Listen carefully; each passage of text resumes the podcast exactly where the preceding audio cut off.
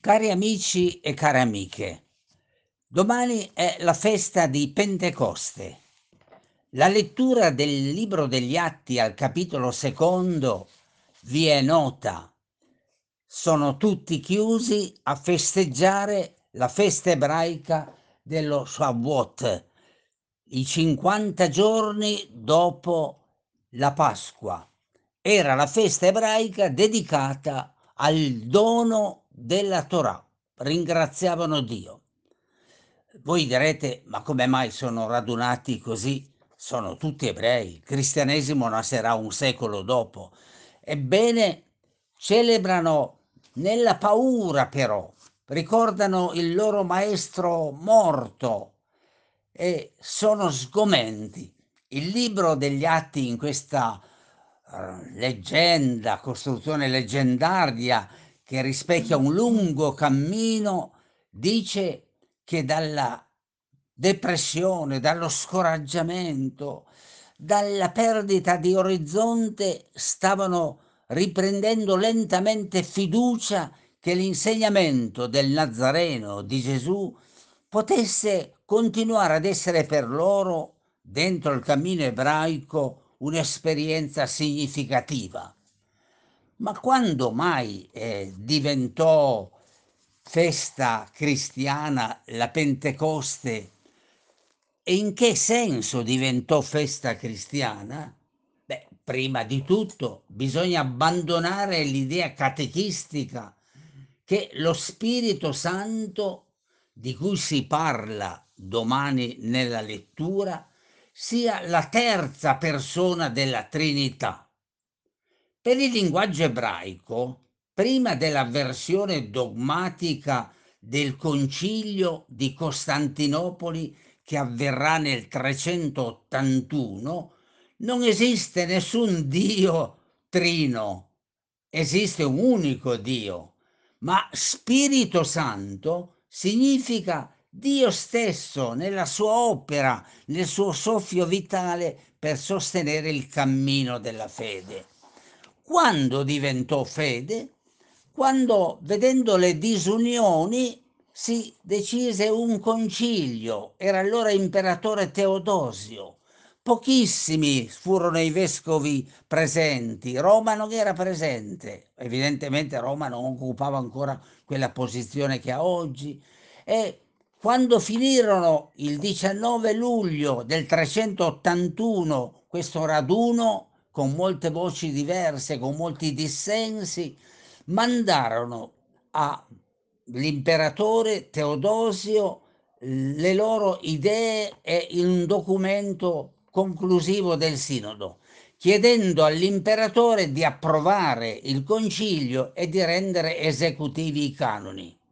Teodosio, sto leggendo dal libro di storia della Chiesa dei Concili, accondiscese alla richiesta pubblicando canoni e lista delle sottoscrizioni in Oriente, nonché promulgando il 30 luglio 381 un editto imperiale che traeva le conseguenze pratiche per la legislazione e la politica religiosa di tutto l'impero. Questa è nella storia dei concili ecumenici editi dalla Quiriniana. Quindi è soprattutto per opera dell'imperatore che lo Spirito Santo diventa la terza persona della Trinità. Ma è interessante invece dirvi perché questa festa davvero scalda il cuore. Perché nella Bibbia ebraica Già la prima pagina con cui inizia il libro delle generazioni, lo Spirito di Dio aleggiava sulle acque. La pagina biblica ebraica si apre con l'azione di Dio, la presenza del soffio vitale di Dio. Ma se voi fate un po' di esperienza della Bibbia ebraica, trovate che oltre 328 volte viene ripetuta la parola Spirito di Dio, Spirito Santo, Spirito della vita. è una maniera straordinaria, affascinante, che davvero scalda il cuore, per dire che Dio in tutte le situazioni è quel soffio, quella mano, quella vicinanza, quella voce, quella presenza nascosta, quel, quella spinta impercettibile che ci fa andare avanti nella vita. Un linguaggio meraviglioso Siccome la Bibbia non conosce la tentazione di fotografare Dio e la sua presenza, usa infinite metafore. È un vento ed è un vento che, notate, secondo il linguaggio biblico, eh, va fin dentro il cuore, copre il cuore, penetra nel cuore, sta vicino, sospinge, nutre, libera, sblocca infinite metafore per dire l'azione di Dio. Ma che meraviglia questo pensarlo dentro questo linguaggio biblico.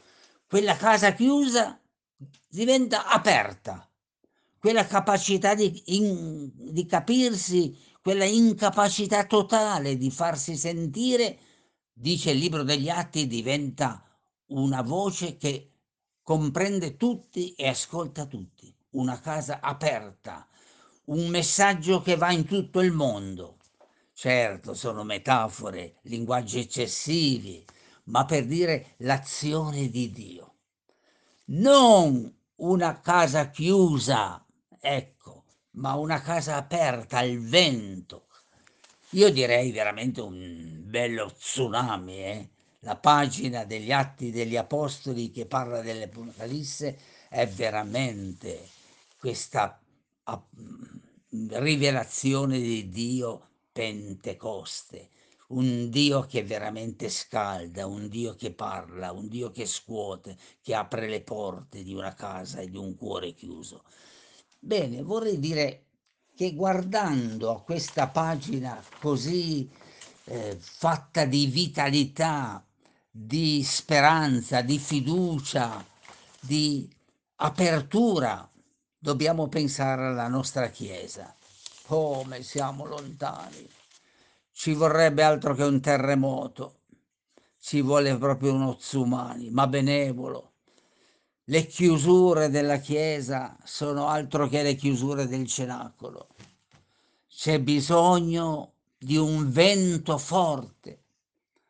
Vorrei dire quasi con una bestemmia, che Dio ce la deve mettere proprio tutta perché la nostra Chiesa faccia qualche passo.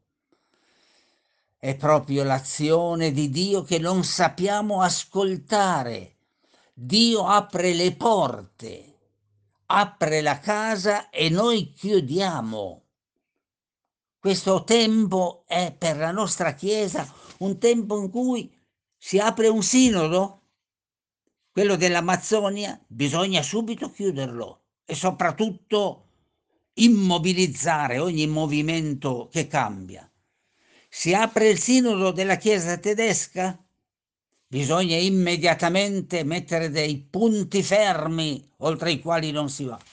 Si pensa ad un sinodo della Chiesa italiana che dopo anni e anni forse si sta incamminando, e beh, bisogna subito garantirsi che non ci siano poi quelle voci che portano fuori dal coro. Siamo una Chiesa prigioniera dei nostri dogmi. Siamo guardiani delle dottrine. Siamo imprigionati nelle reliquie e nelle Madonne siamo fuori dal soffio dello Spirito di Dio. Certo, per fortuna ci sono situazioni, esperienze, persone che in certi momenti hanno la spinta, accolgono la spinta, ma la nostra Chiesa deve vivere rinascendo. Non siamo più una Chiesa viva, dobbiamo accettare di ripartire da quel punto di chiusura che caratterizza da molto tempo la vita della nostra Chiesa. Allora ecco l'augurio che possiamo farci alla Pentecoste. Lasciamoci spingere nell'inedito, cerchiamo una comunità che viva veramente i problemi del mondo. Anziché maledire le coppie omosessuali, benediciamo ogni amore. Anziché impedire alle donne il ministero, apriamo le porte alle persone che possono cambiare il volto della Chiesa. Anziché continuare quelle liturgie così sacrali, così assenti dal linguaggio di oggi, cerchiamo di tradurre la nostra fede nei segni di oggi. Ma se domani voi in una parrocchia sentite il parroco che vi invita a recitare il credo, credo in Dio Padre Onnipotente, creatore del cielo e dell'erra, uno, trino, generato, non creato, della stessa sostanza del Padre, prendete il coraggio e andategli a dire, ma queste cose di 15 e 16 secoli fa, non possiamo un tantino cambiarle? Ecco dove c'è lo spirito che soffia. Però attenti, eh? non aspettiamo che sia il Papa, il Vescovo, loro sono troppo impigliati nelle Madonne, nei santuari, nelle reliquie e in tutto questo. Deve essere il popolo di Dio, le donne, gli uomini che mettono insieme il soffio dello spirito e lo fanno agire. È tempo di audacia e di disobbedienza, è tempo di creatività.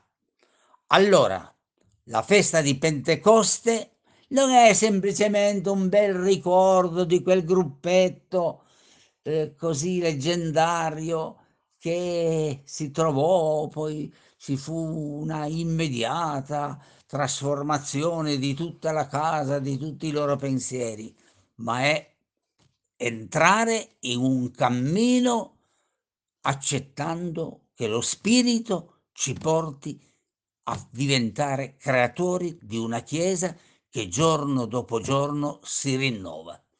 Ciascuno di noi ha la responsabilità. Voglio dirvi questa parola del profeta Ezechiele.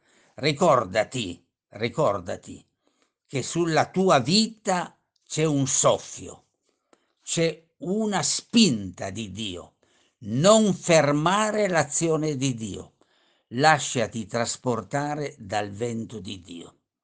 È la preghiera che rivolgo per me, per voi, che davvero lo Spirito, cioè la forza, la presenza, l'amore di Dio, trasformi il nostro quotidiano e ci renda, ci renda non aggrappati alle certezze del passato, ma alle ricerche di un nuovo futuro.